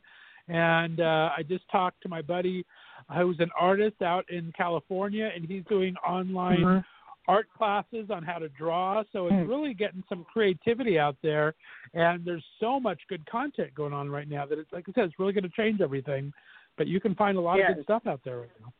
it's kind of like we're all living in the age of the Jetsons, you know, where school, where the screen came down and Elroy, you know, went to school online, or they watched concerts and on the screen that came down, or you know, it's like we're all living in the age of the Jetsons. Which some of your li- listeners might not know who the Jetsons were, but I think you and I remember. Uh, Uh, yeah, the, my my are. listeners know that I'm old as dirt, so yeah, they understand the older Uh, references, okay. and I use them a lot, so we're Oh, okay. I'm- oh, I'm probably pretty close to your age too, so. There you go. There you go. All right. Well, um, I like that. I like hearing about a publicist. Who do you think needs a publicist in today's day and age, and who really not so much anymore? again, to quote, everybody needs publicity because they really do. Um, it, it's really good at all stages, from uh, recording artists to. Um, I've had clients. Well, I have a client who's an actor. I've had clients who are comedians, who are voiceover actors. Um, who I've even done PR a couple of times for Ron Jeremy. I've done PR for um, deal for gay bars. I've done PR for porn companies, um, for underwear, you name it.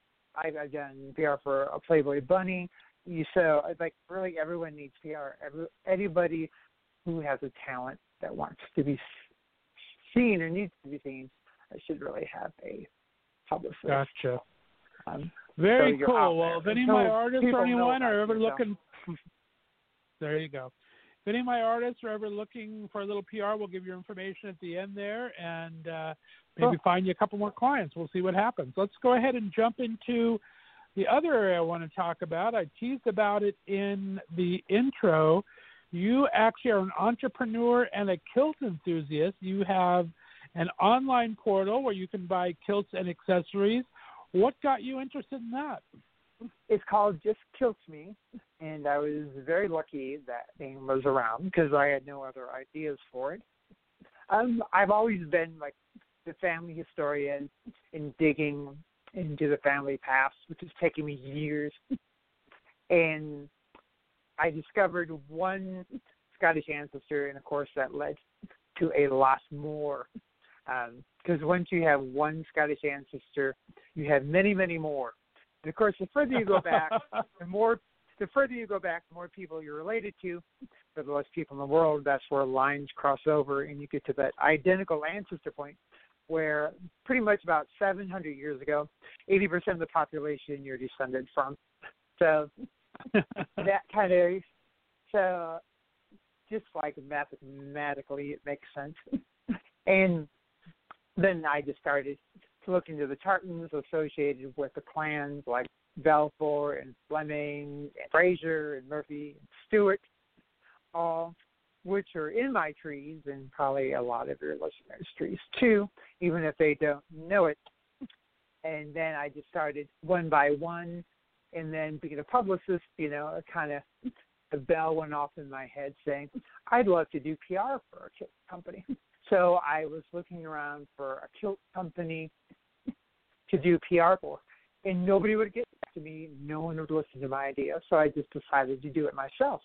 So I started looking for a tartan weaving mill in Pakistan, of all places, because most kilts and tartans are woven in Pakistan just because the cost is less expensive but I was lucky to okay. find a good tartan partner whose father was trained in Scotland by a tartan weaver and opened up his own tartan weaving mill in Pakistan about 55 years ago. So, and they weave some of the highest quality tartans I've ever seen. You know how there's like lightweight and heavyweight? Well, their lightweight is more is like everyone else's heavyweight tartan.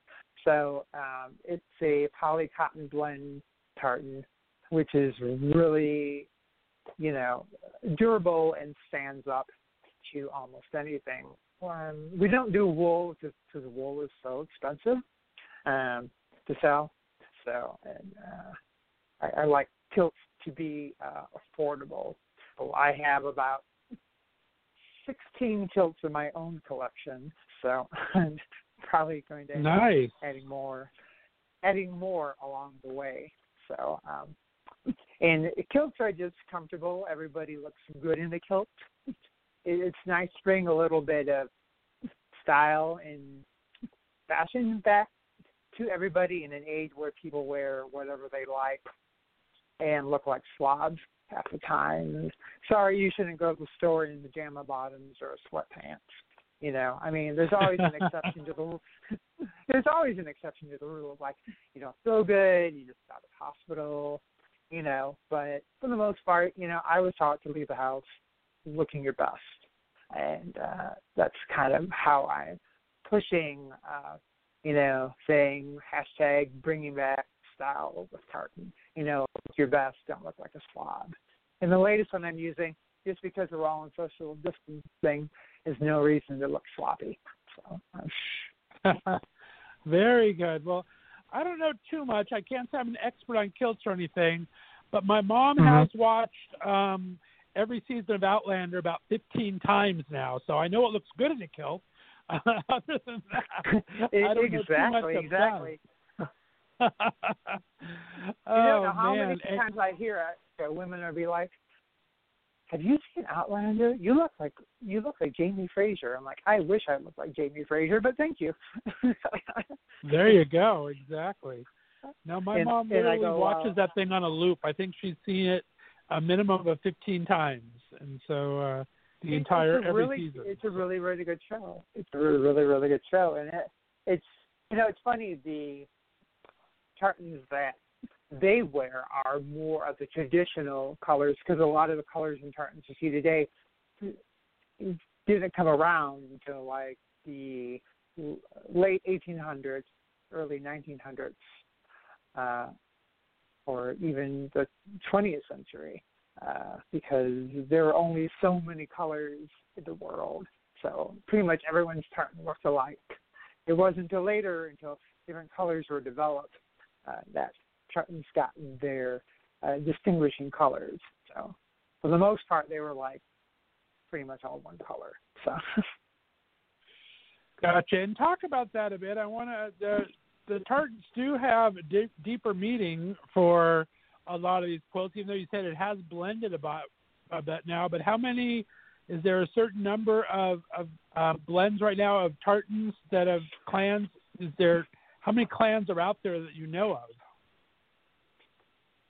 There are about there's over five thousand registered tartans with the Tartan Authority.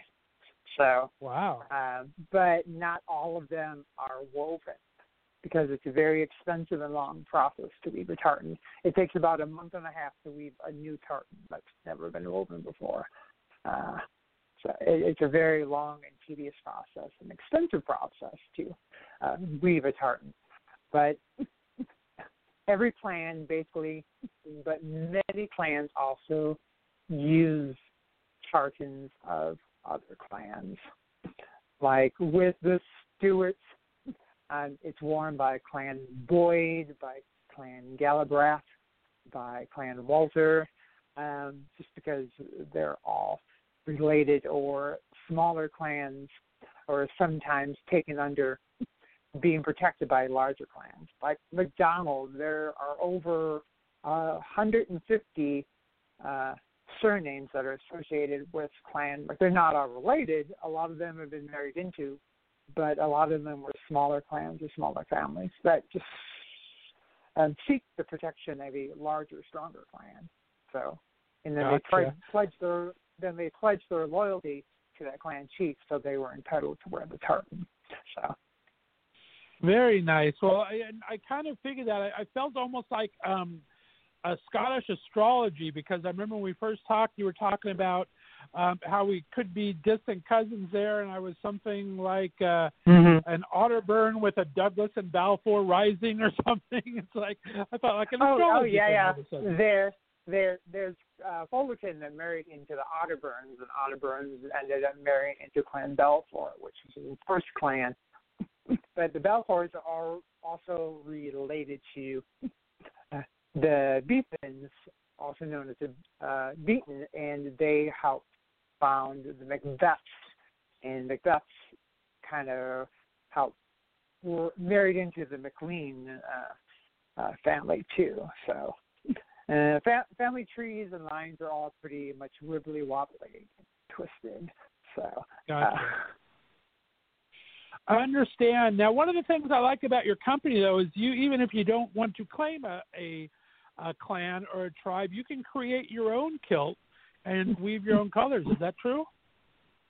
Oh yes, you can design your own tartan and have it registered by the Scottish Tartan Authority, which is a long process. You just have to make sure that there is at least a 10% difference between your tartan design and one of the over 5,000 that are already registered. and most tartans are only about 10% difference. That's why so many tartans look alike. And to tell the truth, you can really wear whatever tartan you like. You know, there are some sticklers say you can only wear the ones your clan or the ones that are in your family tree.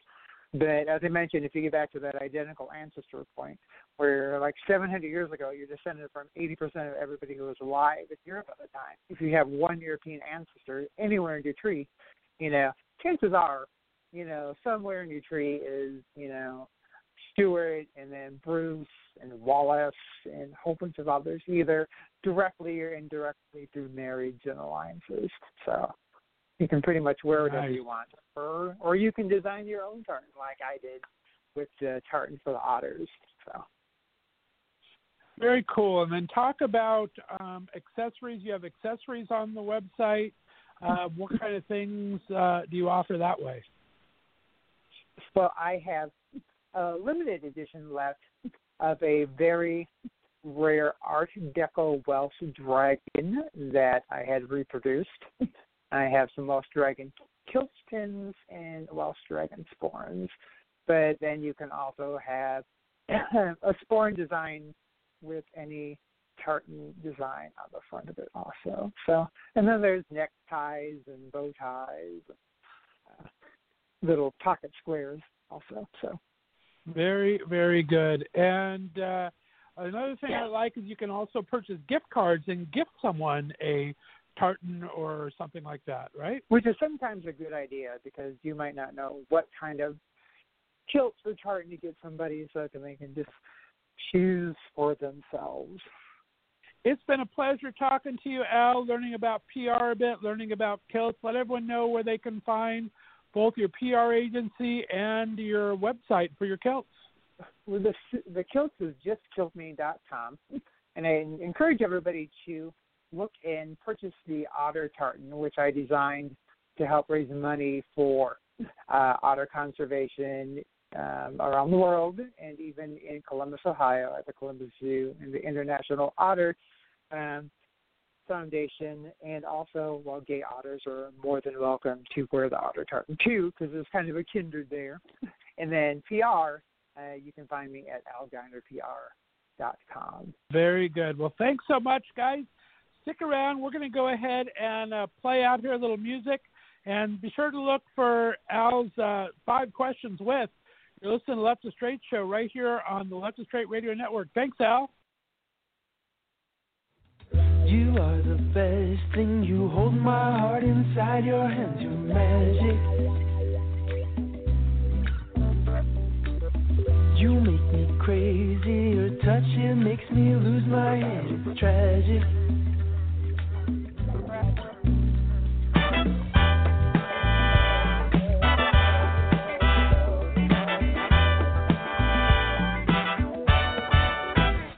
It's all over. That's what you said. It's all finished. Gonna rain band. You can tell your friends. They can leave when they want to. 'cause this has gone to your head. Nobody but me sees you like I see you.